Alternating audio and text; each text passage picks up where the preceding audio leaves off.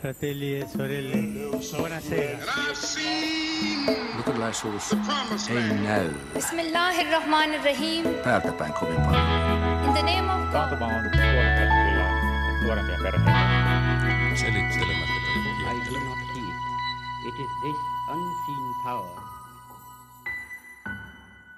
Afrikassa maasaheimon parissa nuoresta miehestä tulee soturi tietyn rituaalin kautta. Seremoniassa äiti leikkaa poikansa hiukset ja miehen on osoitettava urheutensa ja rohkeutensa erilaisilla kokeilla. Samalla nuori mies saa naimaoikeuden. Näin on aina tehty ja näin tehdään jatkossakin. Ehkä. Vaan miten on Suomessa? Millaisia ovat postmodernin länsimaisen ihmisen riitit ja rituaalit? Onko meilläkin jotain, jota emme voi kommunikoida pelkin sanoin? Kirkollisten riittien, kuten kasteen ja kirkkohäiden suosio on hiipunut. Minkälaisia riittejä kaipaamme ja mitä haluamme muotoilla uudelleen? Tätä kysyy Horisontti. Minä olen Anna Patronen. Ja minä Ilona Turtola. Me puhutaan siis nykyajan riiteistä ja rituaaleista. Meillä on täällä uskontotieteen professori Timo Kallinen, tervetuloa. Kiitos. Sitten meillä on pappi Kalle Elonheimo, tervetuloa. Kiitoksia. Ja sitten meillä on vielä pyhiinvaellusveteraani, psykoterapeutti Mikko von Bruun, tervetuloa. Kiitti. Kalle Elonheimo, kutsut itseäsi pyhiinvaelluspapiksi ja olet tehnyt useita pyhiinvaelluksia, niin mikä niissä kiehtoo? Pyhiinvaelluksella kun lähtee, niin silloin pääsee vähän irti elämän arjesta. Tuolla Ruotsin maalla on pyhiinvaellusteologiassa evankelista tai protestanttista pyhiinvaellusteologiaa kehitelty ja siellä on otettu esiin tämmöisiä asioita kuin hitaus, hiljaisuus, jakaminen, hengellisyys, yksinkertaisuus, vapaus. Se, sellaiset asiat, jotka on nykyihmisille jo aika lailla ylellisyyttä. Ja se on myös semmoinen tilaisuus vaikkapa veisailla virsiä siinä kulkiessa ja rukoilla ja taukopaikoilla sitten lukea raamattua. Mistä olet hakenut ikään kuin mallia pyhiinvaeltamiseen? Sehän ei kuitenkaan ole ehkä kovin luterilainen tapa. Niin, kyllähän sen kristillisen pyhiinvaelluksen tämmöinen pitkä jatkumo ollut vanhoissa kirkoissa, katolisessa kirkossa ja ortodoksisessa kirkossa. Mutta tuota, kyllähän meidän maassakin on ilmiöitä, jotka on tavallaan pyhiinvaelluksia ollut siis luterilaisuudessa läpi aikojen. Joku Ukkopaavon patikointi Seppä Högmanin luo, niin se oli hyvin paljon jotain, mitä ortodoksissa maailmassa vaeltamista tunnettujen sieluhoitajien luo. Tai sitten jos pysytään edelleen siellä herännäisyyden piirissä ja miksei muissakin herätysliikkeissä, niin joka kesäiset matkat kesäjuhlille, ne ovat tavallaan pyhinvaelluksia. Ainakin toiviomatkoja, harvempi nyt enää nykyään patikoi tai pyöräilee, mutta sitäkin tapahtuu. Myös sinä, Mikko von Bruun, olet käynyt pyhiinvaelluksella jo parinkymmenen vuoden ajan, niin mikä sinun kohdallasi, mikä niihin vetää? Tai joo, mä olen käynyt Santiago de Compostelassa mä täsmennän sitä, niin tuota, mm. 28 kertaa vaeltanut sinne. Ja, ja tota, no, lähtökohta on tietenkin se, että mä olen katolinen.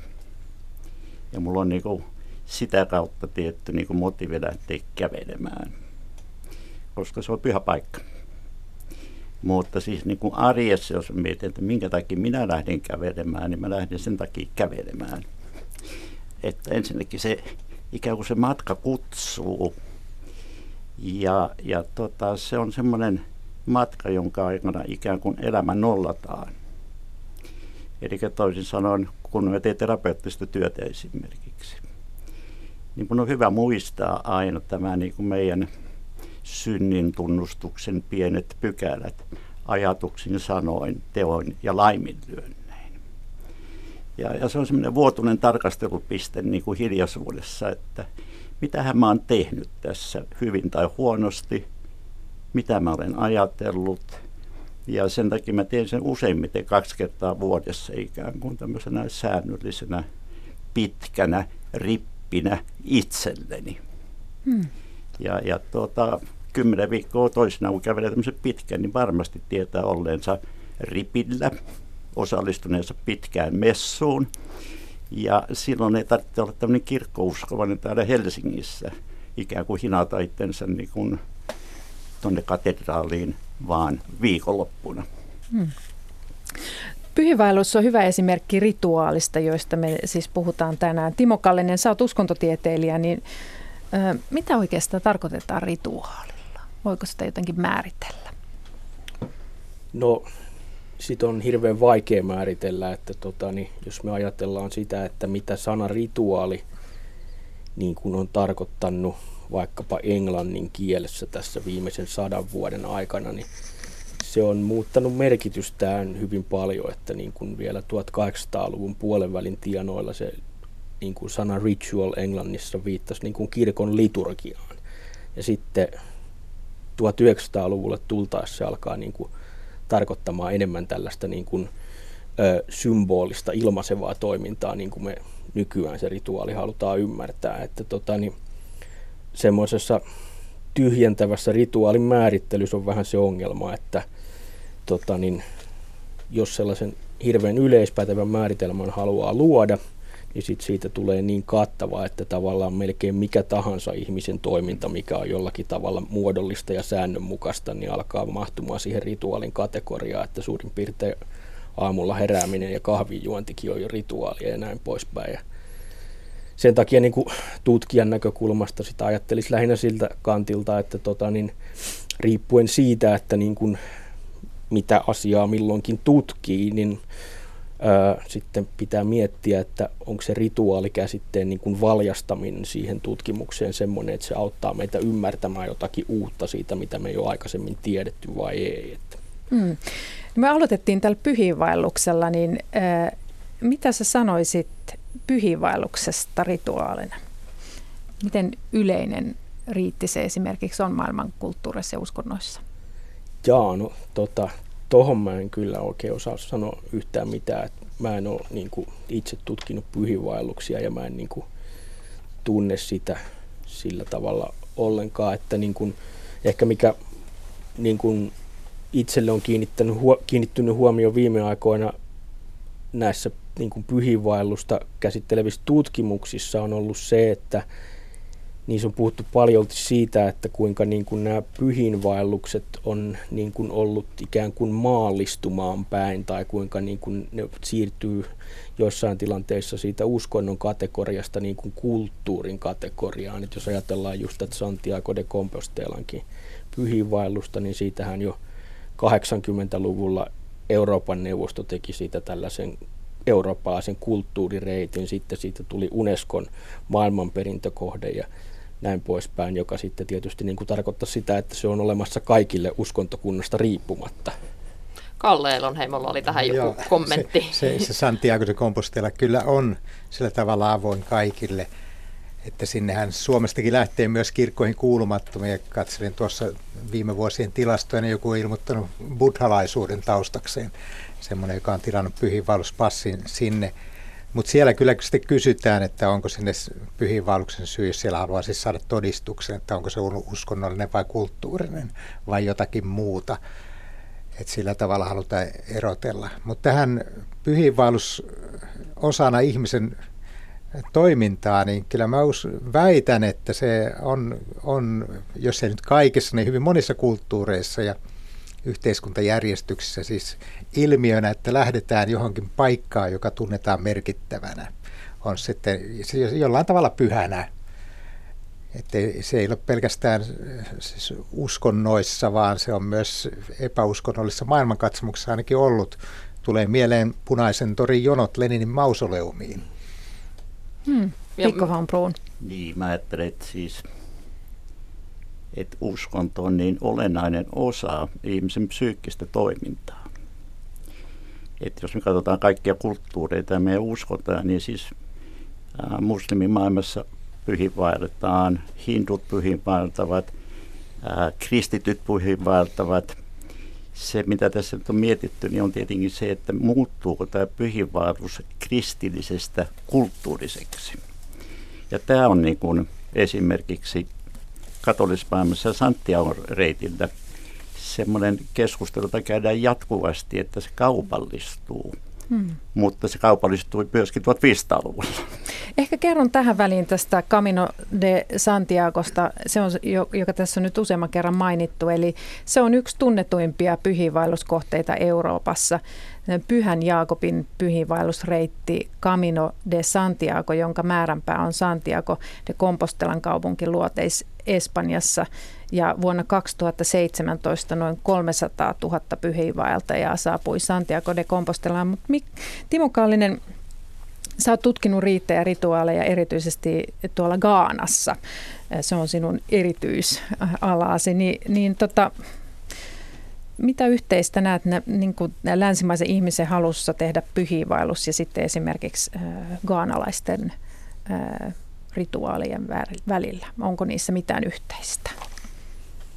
Jaa, no tota, onhan niissä tietysti paljonkin kaiken näköistä yhteistä varsinkin jos ajatellaan sillä tavalla niin kuin sitä rituaalien niin kuin muotopuolta ja näin poispäin. Että niin kuin tässä nyt tuli esiin jo aikaisemmassa puheenvuorossa, että niin kuin se, että niin kuin käydään jossakin pyhällä paikalla ja näin poispäin, niin että se on niin kuin hyvin tämmöinen yleinen ja laajalle levinnyt osa eri uskontojen rituaalimaailmaa, niin tokihan se löytyy niin kuin sitten jotakin vastaavaa myöskin vaikka sitten niin kuin afrikkalaista uskonnoista – mutta kysymys on ehkä enemmän siitä, että niin kuin on ne rituaalit sitten erilaisia vai samanlaisia eri paikoissa, niin tota, että niin kuin minkälaisen kehyksen läpi ne ihmiset, ketkä itse osallistuu niihin rituaaleihin tai seuraa niitä rituaaleja, niin minkälaisen kehyksen läpi he tarkastelee niitä, että mitä he niin kuin katsoo itse olevansa tekemässä tai mitä he niin kuin näkee toisten olevan tekemässä siinä. Ja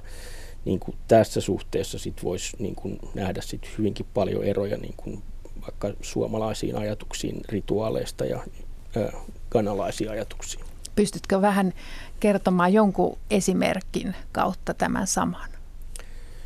No sillä tavalla nyt, jos ajattelee sitä, että minkälaiset rituaalit niin kuin tämmöisessä modernissa sekulaarissa yhteiskunnassa on niin kuin ikään kuin hyväksyttyjä tai miten me ymmärrämme rituaalin, että mihin se pyrkii, mikä sen tavoite on, niin se yleensä niin kuin liittyy siihen, että rituaali on niin kuin jotakin tämän puoleista toimintaa, että niin kuin, ää, rituaalissa ihmiset ilmaisee itseään tai niin kuin luo jotain kokemuksia itseään varten ja sitten ne rituaalin tulokset on niin kuin nimenomaan niissä sellaisissa kollektiivisen tai yksilön niin kuin psyykkisissä kokemuksissa siinä.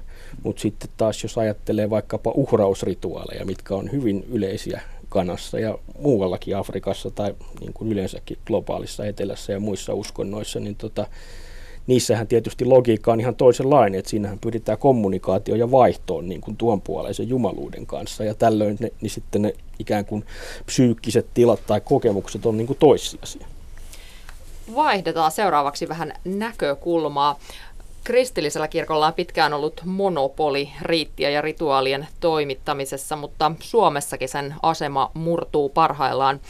Yhä useampi jättää lapsensa kastamatta ja esimerkiksi Helsingissä lapsista kastetaan evankelistuterilaiseen kirkkoon enää vain noin 40 prosenttia. Alueelliset erot on, on toki suuria ja Suomessa tällä hetkellä kaikista lapsista evankelisluterilaisen kasteen saa noin 70 prosenttia syntyvistä lapsista. Kuitenkin kastekäyrä on niin jyrkkä tällä hetkellä, että jos tämä meno jatkuu, viimeinen lapsi kastetaan Suomen Evlut-kirkon menoin vuonna 2056 kasteen kulttuurinen asema on, on selkeästi meidän yhteiskunnassa rituaalina muutoksessa. Ja nytpä kuunnellaan, mitä kasvatus- ja perheasioiden johtava asiantuntija Katri Vappula kirkkohallituksesta kertoo meille tästä. No, kaste ei enää ole itsestään selvä, varsinkaan niissä perheissä, joissa tosiaan vanhempien vakaumus on keskenään erilainen. Eli silloin sitä aina, aina pohditaan ja edelleen tänäkin päivänä suurin perustelu kastaa oma lapsi on on liittyminen perinteeseen. Et minun isovanhempani on kastettu, vanhempani on kastettu, minut on kastettu ja kastan oman lapseni. Ja sitten jos on sellainen tunne, että perinne ei jostain syystä enää riitä perusteluksi, niin sitä asiaa pitää eri lailla pohtia. Ja, ja tosiaan ähm, joskus Helsingissä tutkittiin 2012 tätä kysymystä, niin 39 prosenttia perheistä oli sitä mieltä, että he haluaisivat lapsen itse päättävän kasteesta. Va- vaikka niin kuin, että meidän kirkon ajattelussahan se menee niin, että lapsi saa kyllä päättää siitä myöhemmin sitten itse tästä uskon kuulumisesta rippikoulussa. Mutta se on lisääntynyt myös se ajatus, että, että jos ollaan erilaista taustoista, niin ei tehdäkään ratkaisua kirkkoon liittymisen puolesta. Johtava asiantuntija Katri Vappula, moni järjestää kuitenkin nimiäiset, jos ei kasta lastaa, niin mistä tämä sinusta kertoo? Tämä kertoo siitä, että me halutaan lapsen syntymän jälkeen jonkinlainen riittirituaali, joka liittää lapsen sukuun ja meidän perinteisiin. Ja, ja nimiäistä on usein sit sellainen tilanne, mihin kutsutaan sukua ja lähipiiriä koolle. Tietysti se kertoo myös, myös siitä, että se side siihen luterilaiseen uskoon on sen verran heikko, et, että ei haluta siitä tilanteesta sitten sitä kastetta, tai että siellä perheessä on todella useampi vakaumus ja ää, päädytään kompromissiin. Äsken äänessä oli kasvatus- ja perheasioiden johtava asiantuntija Katri Vappula kirkkohallituksesta ja me puhumme täällä riiteistä ja rituaaleista. Meillä on vieraana uskontotieteen professori Timo Kallinen, psykoterapeutti, pyhiinvaellusveteraani Mikko von Bruun ja pappi Kalle Elonheimo. Niin, mitä ajatuksia äsken kuultu teissä herättää Kalle Elonheimo? Tämä on sinun toimialaasi, koska olet pappi ja, ja monen elämän siirtymävaiheen seremoniamestari. Mitä ajattelit tästä? Tuossa sanottiin, että perinne on yksi, mikä saa ihmiset tuomaan lapset kastettaviksi, niin se on tietenkin meille papeille hirveän suuri haaste, miten me tuodaan siihen perinteen kantamaan tilaisuuteen sisältö ja viesti. Ja tuota, sitten to, toinen näkökulma on se, että kaste, kun lapsi kastetaan, niin silloinhan paljon vastuut tulee vanhemmille ja kummeille – he niin kuin yhdessä seurakunnan kanssa huolehtivat kristillistä kasvatuksesta. Tiedän itsestäni, että kummina olen ollut siinä kutakuinkin kelvoton ja, ja, ja laiska, mutta olen yrittänyt rukoilla kummipoikeeni puolesta. Vanhempana ehkä vähän, vähän paremmin – mutta sitten jos vanhemmat vaikka jostain syystä eivät haluaisi, että lapsi kastetaan, niin jos he kuitenkin huolehtisivat tästä kristillisestä kasvatuksesta, niin olisi todella edellytyksiä sitten nuorena miettiä sitä, että haluaako liittyä kristilliseen kirkkoon kasteen kautta. Ää, mutta valitettavasti en kyllä ollenkaan luota, että niissä perheissä myöskään huolehditaan tästä ja sitten ei ole toisaalta myöskään näitä kummeja siellä. Mm. Hmm. No hei, näkyykö tämä kasteiden vähentyminen, näkyykö se sinun työssäsi jotenkin vai elätkö to- eri todellisuutta kuin täällä pääkaupunkiseudulla monikulttuurisuuskuplassa? Kyllä mä tuolla Varsinais-Suomen maaseudulla niin elän vähän eri todellisuutta, että kyllä ei, ei sielläkään ehkä ihan kaikkien perheiden lapsia tuoda kastettavaksi, mutta huomattavan suuri osa ja tuota, sitten tulee myös joskus täältä pääkaupunkiseudulta töitä sinne, eli tuodaan mummoloihin kastettavaksi. Eli sinun näkövinkkelissäsi ei voi sanoa, että arvostus ikään kuin tällaisiin kirkollisiin riitteihin olisi laskenut, No ei, ei, ei. Ja tuota, tähän ehkä sopisi, sopisi sananlasku, että suojele sinä tapaa, niin tapa suojelee sinua. Että sitäkin voisi ajatella. Mitä te ajattelette Mikko von Bruun, no, Timo Kallinen, Mikko von Bruun? tota, tästä kasteesta yleensä kirkkoon kuulumisesta ja osallistumisesta näihin riitteihin. Espanja, siis katolinen maa, niin kirkkoon kuuluminen vähenee koko ajan. Ja se on dramaattinen se vähentyminen. Ja se liittyy nähtävästi siihen, että katolinen kirkko on menettänyt kasvonsa viime aikoina hyvin perusteellisesti. Eli toisin sanoen kirkon edustajat, jotka edustavat niin kuin tuota Jumalaa tuolla, ovat syyllistyneet sen tyyppiseen käyttäytymiseen, joka on niin kuin äärimmäisen rangaistavaa lapsiin kohdistuvaa väkivaltaa. Ja Suomessa ei tietenkään ei ole tämmöistä ollut, mutta mä luulen, että kirkkoon kuuluminen täälläkin vähenee, mutta se johtuu taas suomalaisen luterilaisen kirkon sisäisistä kähinöistä – mitä kirkko saa tehdä, ketä se saa vihkiä, naispappeus ja kaikki nämä kysymykset vierottaa ihmisiä kirkosta siten, että minun lastani minä en kasta tähän, päättäköön sitten isona sen. Ja tämä on mun mielestä niin kuin kehityskulku, joka on tapahtumassa koko ajan. No mitä sä Timo Kallinen ajattelet tästä, että kasteiden väärä vähenee? Samaan aikaan meillä kuitenkin on näitä ää, ää, riittejä, nimiäisriittejä, jos ei mennä riippikouluun, mennään Prometeus-leirille. Mitä ajattelet tästä kaikesta kehityksestä uskontotieteilijänä? No ehkä se tuo esiin sen, että tota, niin, äh, niin kuin rituaalien ja tässä tapauksessa nyt erilaisten elämänkaaririittien niin kuin merkitys tämmöisenä sosiaalisena kommunikaationa, mitä ne on joskus aikaisemmin ensisijaisesti ollut, niin se on niin kuin selvästi sit vähenemään päin, koska tavallaan sitten niin kuin muut osa-alueet yhteiskunnassa niin kuin hoitaa niitä samanlaisia toimituksia, mitkä aikaisemmin liittyy näihin rituaaleihin. Ja sitten tota, niin, näiden niin kuin elämänkaaririittien järjestäminen joko kirkon piirissä tai jossakin muualla, niin sitten enemmänkin indikoi sitä, että niin kuin nimenomaan sillä halutaan ilmasta jotain uskonnollista kantaa esimerkiksi. Hmm.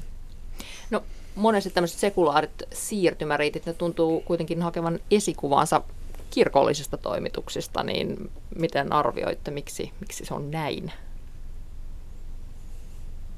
Mistä muualta sitä mallia hakisi, kun mm.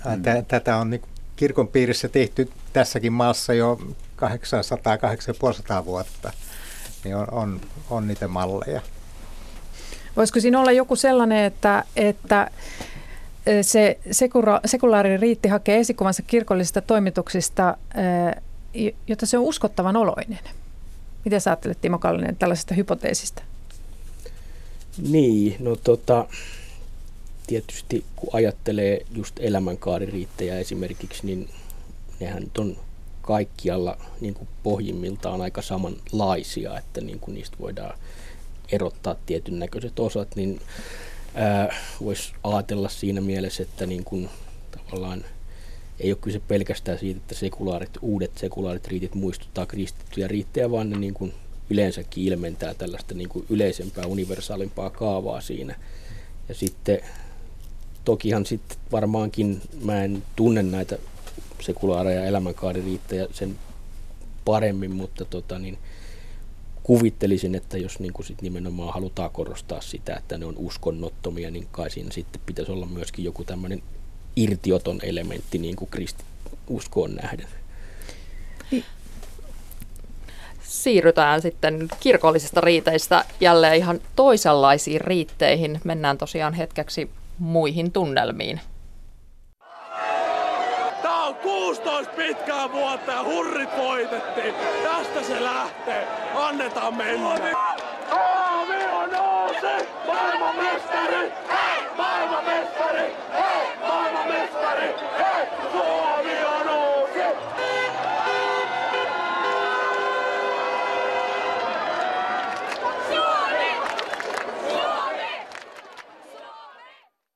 Tunnistetteko, mistä tuossa edellä oli kyse?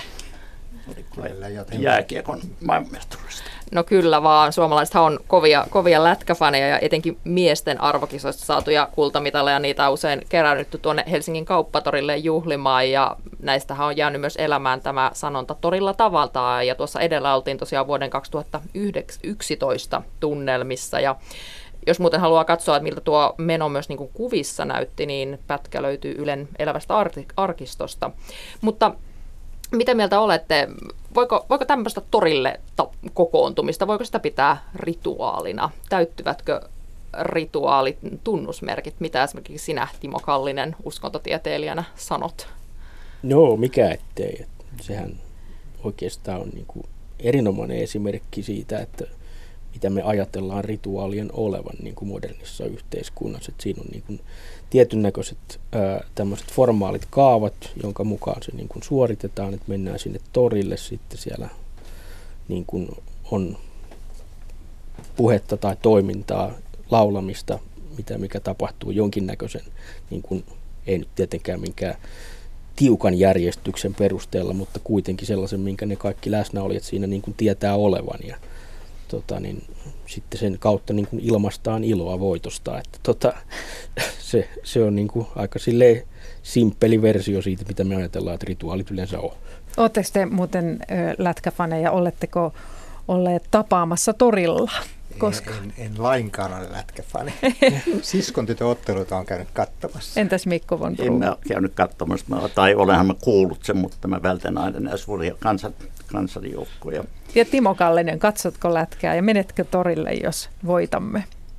Tota, joo, seuraan kyllä jääkiekkoa ilman muuta ja olin 95 MM-kisoissa Ruotsissa, mutta en finaalissa valitettavasti. Mm. Hei, tota, vaikka jotkut riitit siis näivettyy, siis näitä uusia syntyy ja tämä torilla tavataan, jos ajatellaan, että se on tämmöinen rituaali, se syntyi silloin 95, kun Suomi voitti kultaa Lätkän MM-kisoissa, niin, niin Mikko von Bruun, kun, mi, miksi me tarvitsemme tällaisia riittejä? Nyt tässä mun täytyy hintää vastaus tosiaan, mutta tota, mä ajattelen, että siis tämä lätkäriitti, että mennään iloitsemaan, sehän on vanha karnevalistinen riitti, joka on ollut aika kautta aikojen. Mutta se, mitä mua kiinnostaa näissä, on se, että tota, se vanha, vanha juttu, siellä on taustalla kuitenkin, sillä on sekä hyvä puoli että musta puoli. Ja, ja tänä aikana mä niin mietin enemmän sitä, että tämmöiset suuret vä- väkijoukot ritualistisesti myöskin tekevät paljon pahaa keskenään. Ja me ei olekaan niin nähdä sitä, että ihmiskunnan niin älykkyys, väkijoukon älykkyys niin kuin laskee eksponentiaalisesti, mitä enemmän meitä on ihmisiä paikalla, myöskin politiikassa ja myöskin suhteessa vähemmistöihin tai enemmistö, riippuu nyt miten päin me katsotaan tätä. Ja sen takia mun mielestä näihin pitää suhtautua äärimmäisen vakavasti. Mm. Nämä, nämä ei ole mitään tämmöisiä kevyitä juttuja, no. koska niin sieltä annetaan niin kuin musta ja valkoinen ja se vaihtuu hyvin nopeasti. No entä sitten tämmöinen riittien psykologinen merkitys? Se tarkoittaa sitä, jos minä saisin tai osallistuisin riittiin, tämmöiseen riittiin, niin mä voisin käyttää sitä ensinnäkin omaan aggressioni ilmaisemiseen ja omaan tuhovoimani ilmaisemiseen, koska joukon sisällä mä lakkaan olemasta yksilö. Mm. Ja tämä on se, mistä Freud aikanaan kirjoitti massapsykologiasta ja varoitti siitä, että silloin kun meitä pannaan tarpeeksi yhteen, niin me ikään kuin tulemme tyhmemmiksi ja tyhmemmiksi siinä joukossa ja me menetetään oma minuutemme, individualismimme. Mm. Ja, ja tuota, se on sen psykologinen merkitys, mutta se on turvallinen. Mm. Mahtavaa kuulua joukkoon, joka marssii rautakengät jalassa, kuulkaa mm. Mm. Hei, äh, Timo Kallinen, mitä ylipäänsä vaatii, että syntyy kokonaan uusi yhteisöllinen rituaali? Mistä, mistä ne, ne syntyvät? No tota, ainakin nyt viime aikoina on selvästi nähty, että tämä tämmöinen niin kuin, äh, kollektiivinen niin kuin suru tai huolihan on niin kuin synnyttänyt niitä, että jos ajatellaan sitä, että tällaisten niin kuin ikään kuin ää, vaikkapa onnettomuuspaikkojen tai joidenkin tota, niin sellaisten paikkojen, missä on tapahtunut joku väkivaltainen tota, niin rikos, niin sinne alkaa ilmestymään niitä kukkia ja kynttilöitä ja valokuvia. Ja sitten alkaa nämä tällaiset niin sanotut hiljaiset marssit, missä niin kuin ihmiset sitten lähtee ikään kuin ö, ulos tota niin, ilmaisemaan tuohtumustaan, suruaan, mitä nyt milloinkin, niin tota, ainakin vaikuttaisi, että tässä viime aikoina ne on niin kuin hyvin paljon lähtenyt liikkeelle just tällaisista niin kuin negatiivisista tapahtumista. No näiden lisäksi niin voidaanko ajatella, että riitit ja rituaalit ne on tapa jäsentää ja luoda merkitystä tähän kaoottiseen maailmaan, jossa elämme? Voiko näin ajatella? Totta kai. Sitä vartenhan mm. ne oikeastaan alun perin onkin olemassa. No vielä ehditään puhua siitä, että ö, meillä on vahva sekularisaatiokehitys käynnissä, niin mitä te niin ajattelette, nyt me tiedetään, että Jumalan palveluksissa käynti vähenee ja nämä kasteet vähenee, niin onko meidän tulevaisuuden rituaalit tyysti uskonnottomia? Ilman hengellistä uskonnollista sisältöä. Mitä ajattelette? No, niin kauan kuin kirkko jossain toimii, niin kyllä myös ihan selkeästi hengellisen sisällön rituaaleja on, koska kirkko toimittaa tai kirkot toimittavat niitä jäsenille ja niille, jotka pyytävät. Ehkä, ja, siis sehän on mielenkiintoista, että edelleenkin hyvin monen kirkkoon kuulumattoman osalta pyydetään hautaan siunaaminen, vaikka ihminen itse on irtisanoutunut yhteisöstä, joka sitä toimittaa. Että onko se taas oikein? Minun mielestäni ei. Mutta tuota, näissä, näissä muissa, joissa ollaan elävänä läsnä, niin se on niin tilaisuus ihmiselle kuitenkin olla kerran keskipisteenä ja näin kirkossa kun se tehdään, niin olla myös rukouksen kohteena, esirukouksen alla, tulla toisten ihmisten esirukoukseen, on sitten kaste, konfirmaatio, avioliittoon vihkiminen. Mitäs Timo Kallinen, mitä sä ajattelet tästä tulevaisuudesta, että onko tulevaisuuden rituaalit uskonnottomia ilman hengellistä uskonnollista sisältöä? No ei varmastikaan, että tota, niin, ää, kyse on vaan just siitä, että minkälainen se uskonnollinen sisältö se on, että tota, niin, et, niin kuin se nykyaikainen käsitys siitä, mitä uskonto on tai uskominen yleensä on, niin siis sehän liittyy tämmöiseen niin kuin yksilön sisäiseen kokemukseen ja sitten niin kuin rituaaleissa sitten ikään kuin pyritään tuomaan sitä esiin tai jollakin tavalla jalostamaan sitä, mutta taas sitten semmoinen uskonnollinen rituaali, missä vaikkapa yritettäisiin kommunikoida tuonne niin kuin jumaluuksien kanssa, niin se taas näyttäisi, että se ei välttämättä ole niin kuin ainakaan nyt valtavirta uskonnoissa niin kuin täällä tota niin, moderneissa yhteiskunnissa mitenkään niin kuin, hyvässä huudossa. Mm-hmm voiko myös ajatella, että riitit siirtyy vain institutionaalisen uskonnon harjoittamisen ulkopuolelle. Esimerkiksi sinä Mikko von Brun sanoit, että sinulle se Santiago de Compostelan koko pyhiinvaellus on messu. Ajattelin sillä tapaa, että tota, ihmiskunta kuitenkin tai ihmiset ovat kehityskykyisiä ja ajattelevat. Ja, ja se, mikä tässä tapahtuu tässä sekularisaation yhteydessä, voidaan puhua myöskin, että kirkko menettää, kirkko ei osaa enää kommunikoida omaa sanomaansa. Se on kanonisoitu jossain kohtaa niin vahvasti, että siinä ei ole niin kuin paljon niin kuin tavallisella kansalla sanomista. Se on niin tai näin. Ja, ja tota, mä aina miettin paljon tätä ja Sören Kierkegaard, filosofi, pienessä kirjassaan Smüler, leivän murusia, arvioi nimenomaan kristillistä kirkkoa siitä, että kirkko ei osaa puhua autenttisesti, vaan se toistaa vanhaa liturgiansa. Ja siinä on se tarinoita papeista, jotka kaipaa vanhan saata ja menee taas uudelleen lukemaan sen. Ja jos ei, jos ei niin tämmöistä autenttista yhteyttä synny nykyihmisen ja kirkon välille, niin kuka sitä ei viitti mennä kuuntelemaan. Hmm. Ja saako sitten luoda uusia riittejä? Joo, saa. Minä olen luonut semmoisen ajattelun, että se on kokonainen messu, kymmenen viikkoa. Hyvä.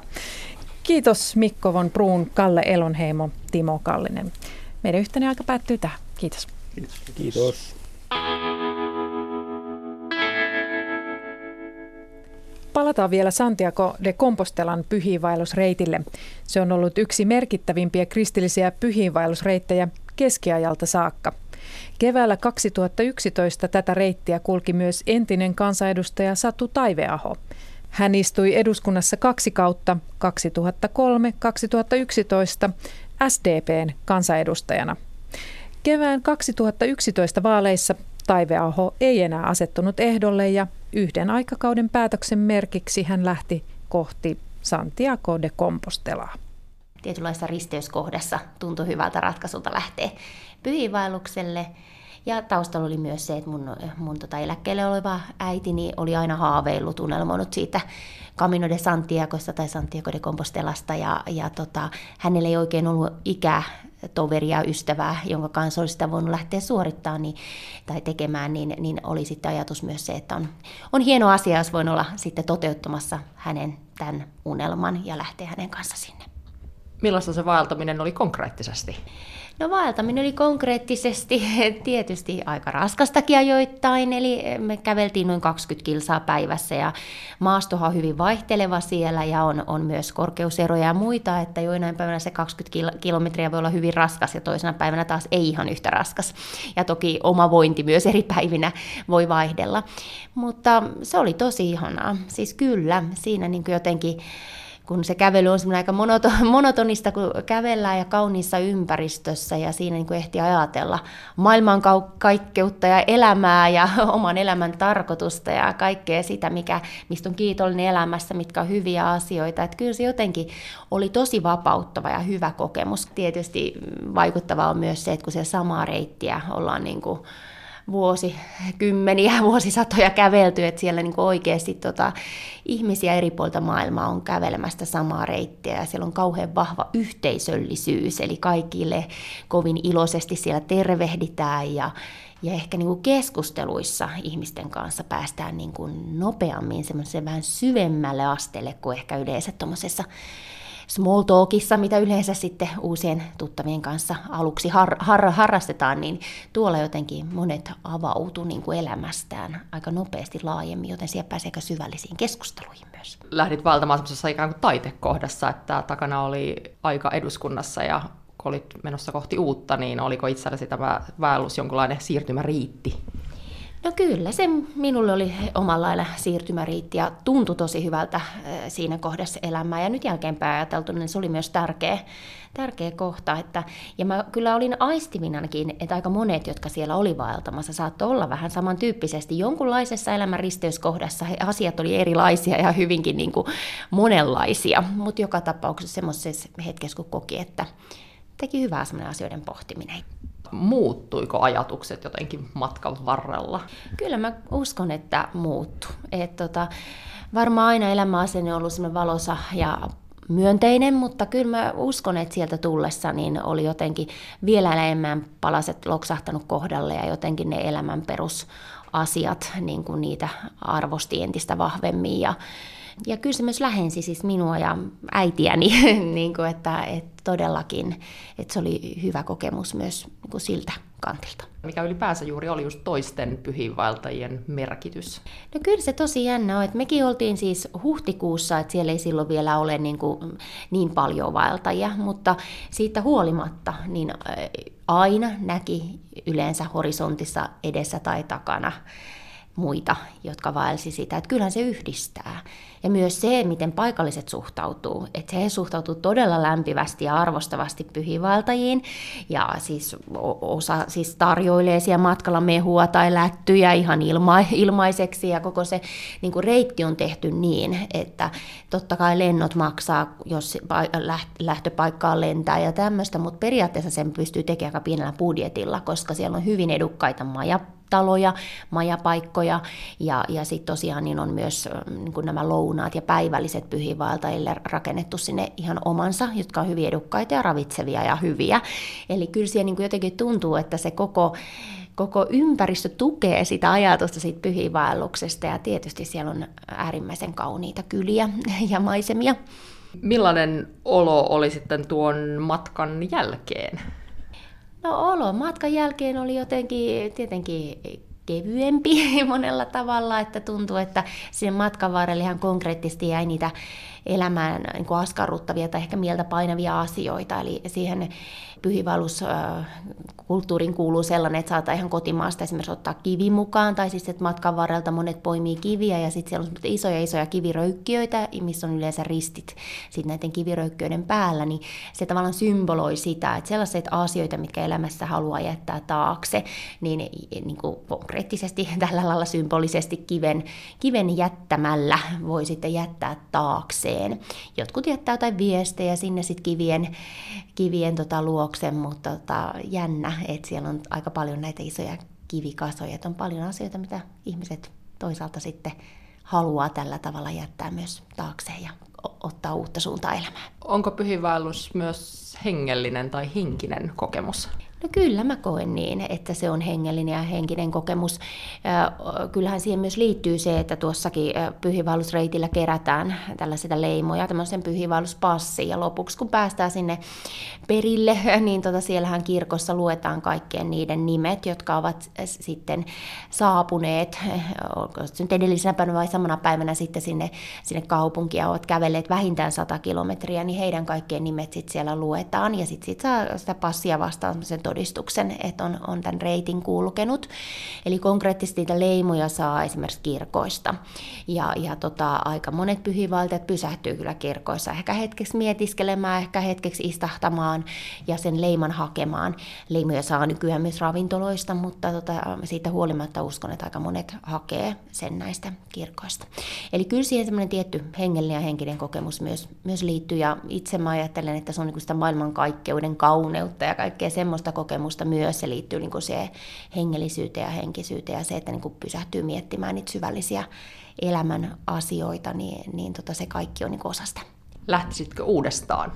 Lähtisin ehdottomasti, on vähän kysellytkin muutamia kavereita, että kun me käveltiin 220 kilometriä, eli se loppupätkä, niin mä haluaisin kävellä ehdottomasti koko pätkän, ja jos ei ole aikataultanna myöden ihan koko reitille kerralla, niin esimerkiksi sitä alkuosaa haluaisin kävellä, mikä on jäänyt itselle vielä kokematta.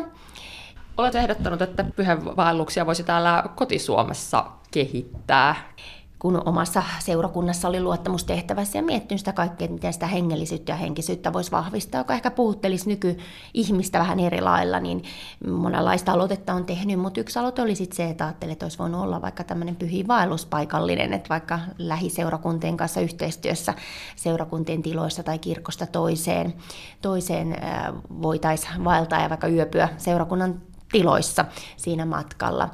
Tämä oli nyt tämmöinen yksi aloite, mutta tota, kyllä niin näen, että kyllä Suomessa on pyhiinvaellustoiminta pienimuotoisesti, mutta mä uskon, että siinä voisi olla joku, joka nykyihmistä puhuttelisi ja aika monea ainakin voisi niin kuin, tavoittaa eri tavallakin kuin sitten ehkä ihan se perinteinen Jumalan palvelus tai niin kuin kirkon nämä perustoiminnot, niin tarvitaan siis uudenlaista hengellistä ja henkistä toimintaa.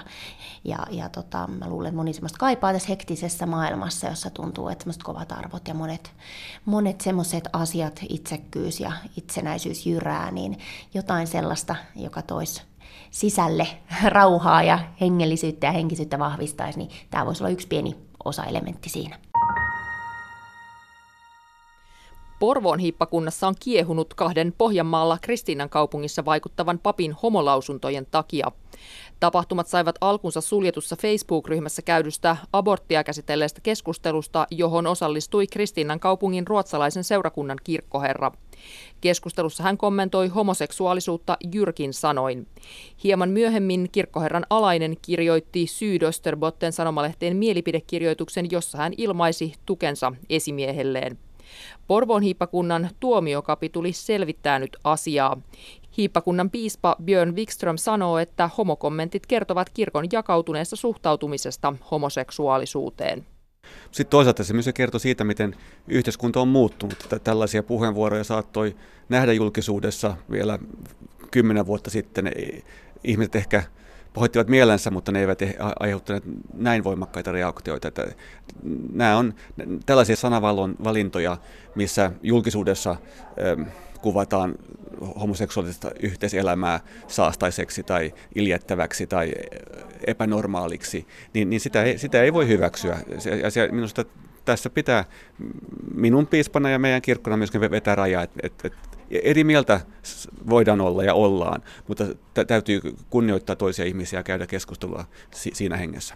Toisen papin julkisesta kirjoittelusta on tehty jo rikosilmoituskin. Johtaako tämä kirkon sisällä toimenpiteisiin?